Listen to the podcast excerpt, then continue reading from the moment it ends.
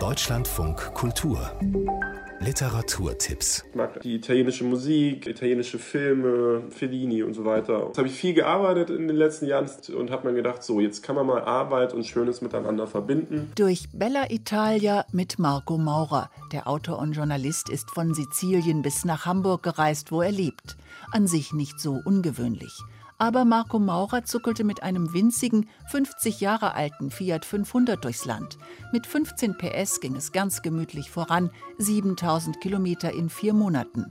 Das Buch über seinen Roadtrip, meine italienische Reise mit vielen Erlebnissen, auch kulinarischen, stellt Marco Maurer heute in München vor. Man sitzt direkt auf der Straße, man hört den Sound von diesem Motor. Ich mag das total gerne. Da romantisiere ich jetzt mal auch ein Auto. Wir sind ja nur auf Landstraßen gefahren, bis auf eine kleine, kleine Ausnahme. Das ist wunderschön. Also eigentlich sollte man nichts anderes machen. Meine italienische Reise, die Lesung mit Marco Maurer, heute um 20 Uhr im Literaturhaus in München.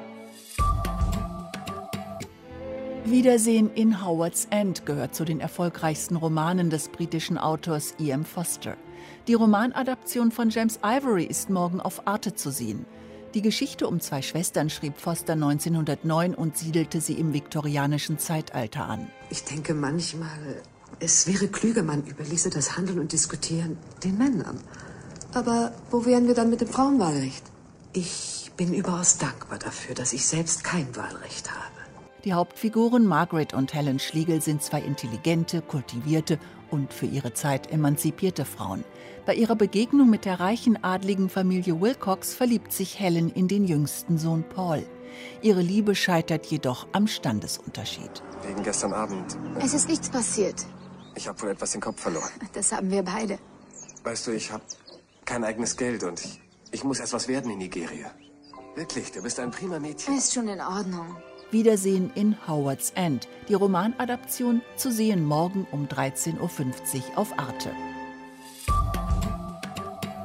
Bilder, Bücher und Briefe. Aus diesen drei Bs besteht der Nachlass des Dichters und Sammlers Johann Wilhelm Ludwig Gleim. Was ist die Welt ohne Freunde? Eine Wüste Sinai. Sein ehemaliges Wohnhaus in Halberstadt ist eines der ältesten deutschen Literaturmuseen. Im Obergeschoss des Hauses versammelte Gleim, ein Genie der Freundschaft, zahlreiche Porträts seiner Zeitgenossen in einer Art Freundschaftstempel. Lessing, Herder, Klopstock, Nikolai. Ute Pott leitet das Gleimhaus. Hier sehen wir Gleims Schreibstuhl, man kann die Arme aufstützen und hat eine Schreibfläche. Der Stuhl ist relativ leicht. Das heißt, man ist, das ist auch verbürgt bei Gleim, schnell bei dem Porträt des Freundes, dem man einen Brief schreiben will. Museum der deutschen Aufklärung, das Gleimhaus in Halberstadt, geöffnet täglich außer montags.